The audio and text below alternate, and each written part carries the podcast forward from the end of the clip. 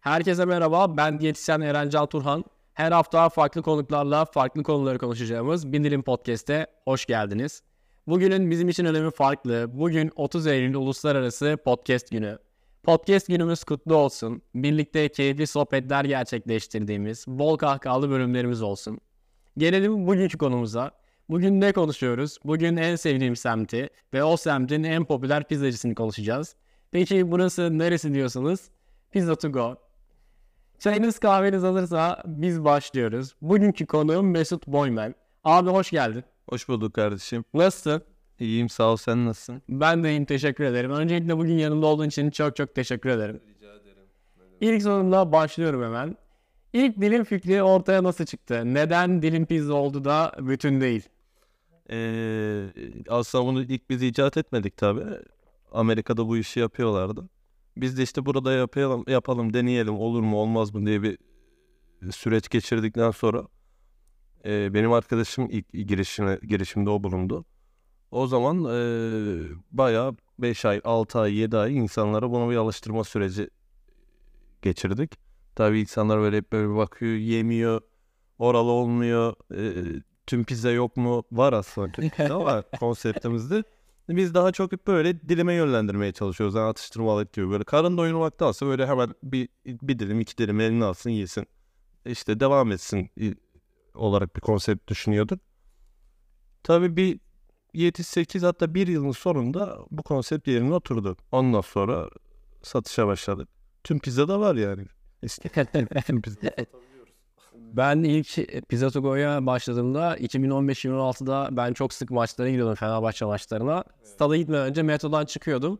İşte ne yapayım karnım aç hadi oradan 2-3 dilim pizza yiyeyim stada geçeyim şeklinde oluyordu. Evet. Aslında yani gerçekten çok başarılı. Olay buydu zaten. Hani geçerken hemen oradan bir dilim daha alsın. Nasıl işte poğaça alıyorsun pastaneden. Poğaçanı al. Aynen. Çok mantıklı. pizzaya çevirmek istedik de en sonunda oldu. Evet evet çok mantıklı bir girişim bu arada bence yani. İki dilim buluşmuş olduk. Şimdi e, merkez şubenin orada böyle hep böyle kuyruk olur. Bazen biz kuyrukların arasına karışırız. İnsanlar konuşur işte. Şerefsizim ben bu fikir benim aklıma gelmişti. Ben şey yaptılar. Sev konuşma muhabbet böyle. Çok iyi. Müşterilerin arasına karışmak mantıklı. Ama ben yapamadım, girişemedim. Nereden aklına gelmiş bunun ya falan. Tam öyle sorularla çok geliyor yani. Bir şekilde oldu. Peki neden Kadıköy? Kadıköy'de esnaf olmak nasıl bir his? Aslında e, Kadıköy Anadolu yakasının hani en merkezi yeri. Evet.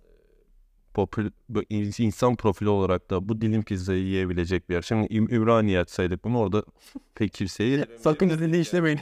Annemler.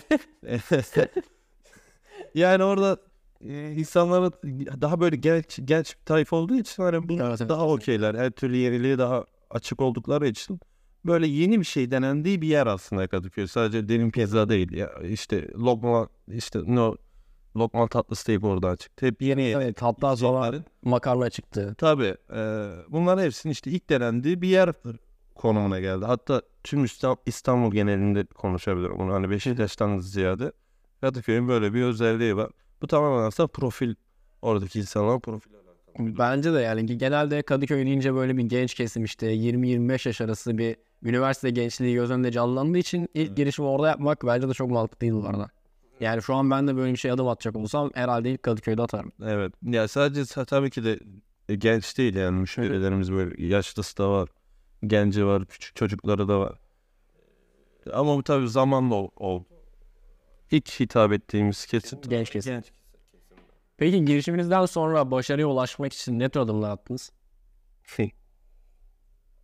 Vallahi çok çalıştık ya. çok çalıştık. Aslında bir şekilde sen işi doğru düzgün yaptığın zaman Hı hı. e, tam olması, çünkü olması gereken neyse onu yaptığın zaman biz bir pizza satıyoruz, başka bir şey satmıyoruz. Bir içecek var, bir de pizza var. Yani patates kızartması şu bu öyle yan ürün bile yok. E, şu mantıklı ilerliyorsun sürekli. Yaptığın tek bir iş var. O da pizza. Pizza yapmak. Senden başka bir şey beklenmiyor. En iyisi olmak. En iyisini yapman lazım. Kesinlikle. E, tabii e, fiyatı da uygun tutuyorduk. Daha çok sürümler kazanıyorduk. Ama e, kaliteyi de hiç bozmuyorduk. Hala da bozmadık. Hala devam ediyor. Şimdi yaptığın işlerin iyisini yaptığın sürece zaten başarı sana geliyor yani. Başarı kaçınılmaz oluyor yani. Tabii koşmana gerek yok.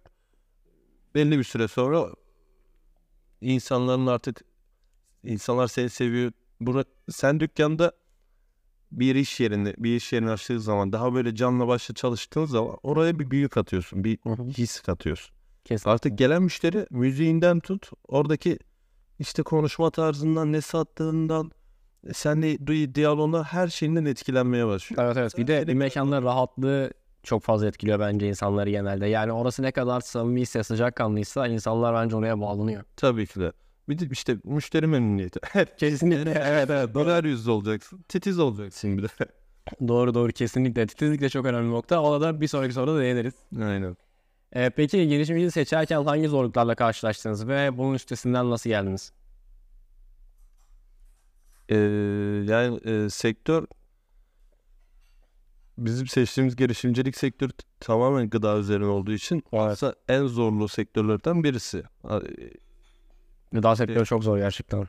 Ee, yani işletme esnasında personel çok zor oluyor. Personel bulma zor oluyor. Personel eğitmen çok zor oluyor. Belli standardı yakalamak istiyorsun. O standartta ilerlemek istiyorsun. Kesinlikle. Ee, bu iş yerinin titizliğinden işte hijyen kısmından bir sürü zorlukları var. Ee, tedarikçi sorunu oluyor. Yani buna bir ayrı bir konu açıp ayrı bir şekilde konuşup ilerlemek lazım. O zaman bir bölüm sözü daha alalım hemen buradayken. bir sonraki bölümde de girişimciliği konuşuruz beraber. Tamam. Peki butik pizza konseptinizi nasıl oluşturuyorsunuz? Yani franchise'a geçiş aşaması nasıl oldu? Pizza to go bir dilimden franchise'a nasıl dönüştü? Az önce söylediğim gibi biz böyle çok fazla şevkle, istekle çalıştığımız zaman dedim ya başarı bir şekilde bize geldi.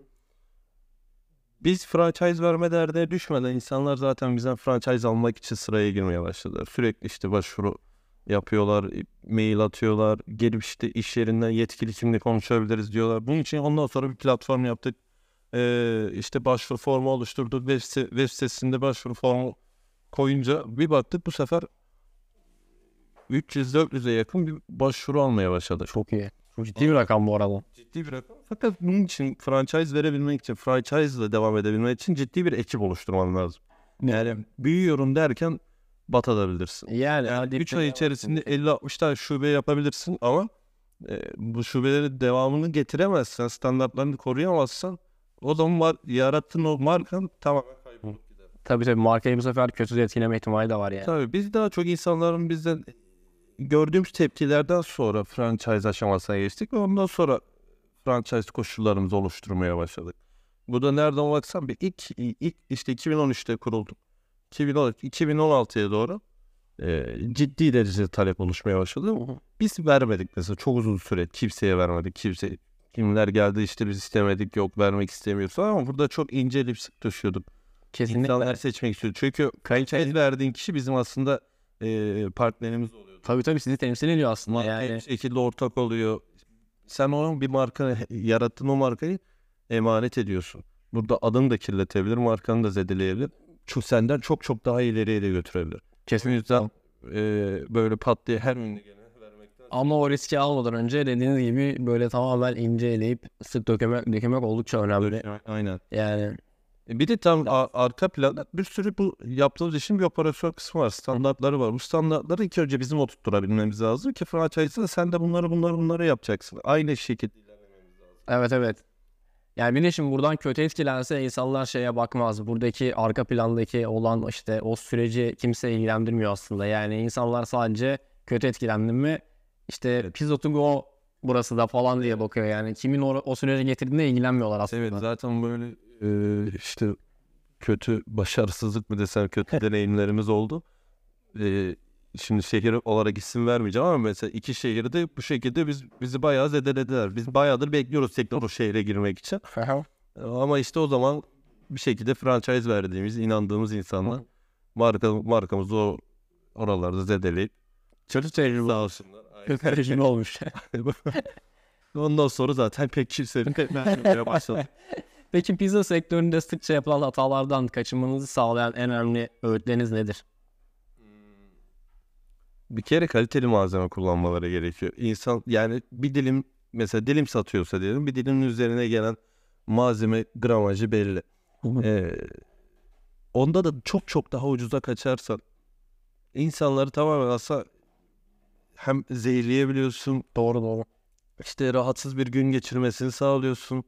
Ee, bu tarz şeyler var. O yüzden böyle daha böyle kaliteli. Ne iş alsan yaparsan yap. De- diyorum ya işte bir ürün satıyorsan o ürün en iyisini yap. Ama kalkıp 15 ürün satıyorsa zaten burada o kaliteyi yakalamak çok zor. Kesinlikle yani o dilimi aldıktan sonra işte tamam hani yerin gitti ama bir, bir saat sonra iki saat sonra arkadaşlarına bahsederken ondan kesinlikle iyi bahsetmen gerekiyor Evet. bence. Evet. Yani tadını bir şekilde burada oturtturabilmen lazım. Yani benim tavsiyem tamam bu yönde. Kaliteli ve güzel hizmet yapman gerekiyor. Peki pizza sektöründe karşılaştığınız en büyük başarısızlık veya öğrenme deneyimi nedir? Ee, işte pek bir başarısızlığımız yok ya.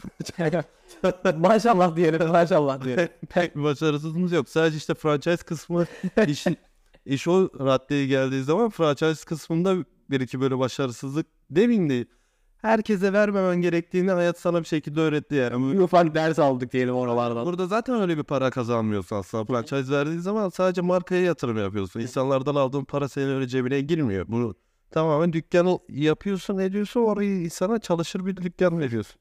Yani o süreçte o kişileri iyi seçebilmen gerekiyormuş. Orada Güzel bir deneyim. Güzel bir deneyim olmuş. güzel deneyim oldu bizim için. Ondan sonraki ad- verdiğimiz her franchise. Peki pizza dükkanı, pizza dükkanı sahibi olmanın en keyif aldığınız yanı nedir? Ya şöyle düşün, üniversitedeyken işte pizza yiyebilmek için para biriktiriyorduk. Evet. Evin bozuklukları ortaya koyduk işte arkadaşımla falan. Sonra pizza sipariş veriyorduk. Onunla işte bir keyifle yiyorduk. Üç, işte 3-4 haftada bir. Şimdi öyle bir derdim yok. Çok şükür. Sınırsız. Canım pizza istedim. Bir gidip pizza yiyelim. Bu kadar pizza, artık pizzadan sıkıldık zaten. Ama eşime dostuma da böyle pizza ısmarlamakta hiç çekinmiyorum. o zaman şeyi sorayım ben buradayken. Bu ananaslı pizza hakkında düşüncelerini sorayım. Bir furya var ya Instagram'da, sosyal medyada ananaslı pizza falan. Ananaslı jambonlu. Evet evet. Nasıl oluyor diye yani nasıl tadı olabilir? Bir, bir bakın tadına iyi yani. Biz zıt tatları da çok severiz bu arada. Yani kendi e, Gaziantep'teyiz biz. Orada da böyle hep zıt tatlar bir şekilde güzel bir yol buluyor.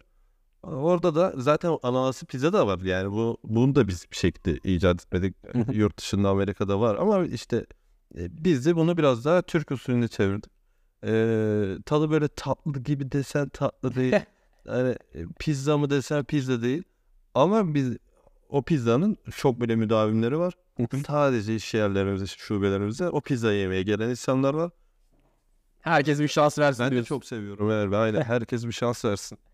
Peki pizza sektöründe başarılı olmanın anahtarları sence nelerdir? Sorular aslında hep benzer oldu ya. Dur. Yani şöyle pizza sektörüne o zaman şöyle değiştireyim soruyu. Pizza sektörüne atılacak birinin dikkat etmesi gereken, başarılı olmak için dikkat etmesi gereken Evet. 3 örnek. Bir kere nereye açacağına çok e, ya bu işe eğer kesin karar verdiyse çok inanıyorsa lokasyonu çok iyi seçmesi lazım. E, lokasyondan sonra işletmenin o işi yapabilmeyi hani ge- uygun bir yer olması lazım. İş, şimdi bir lokasyon seçmen lazım. Bu profil işte müşteriler için. Kesinlikle. İkincisi içeride orada çalışan personelin rahat olması lazım. Hani ona uygun metrekarede bir yer bulabilmen lazım. Deposu olması lazım. Bir sürü işte sıkıntıları falan var. Ee, üçüncüsü kaliteli malzeme kullanacaksın ve hijyen olmaya çalışacaksın. Başka onun çıkarı yok yani eğer pizza için konuşuyorsak tamamen. E, o zaman son soruma geçiyorum. Son zamanlarda çok fazla butik kahve dükkanı, kafe görüyoruz.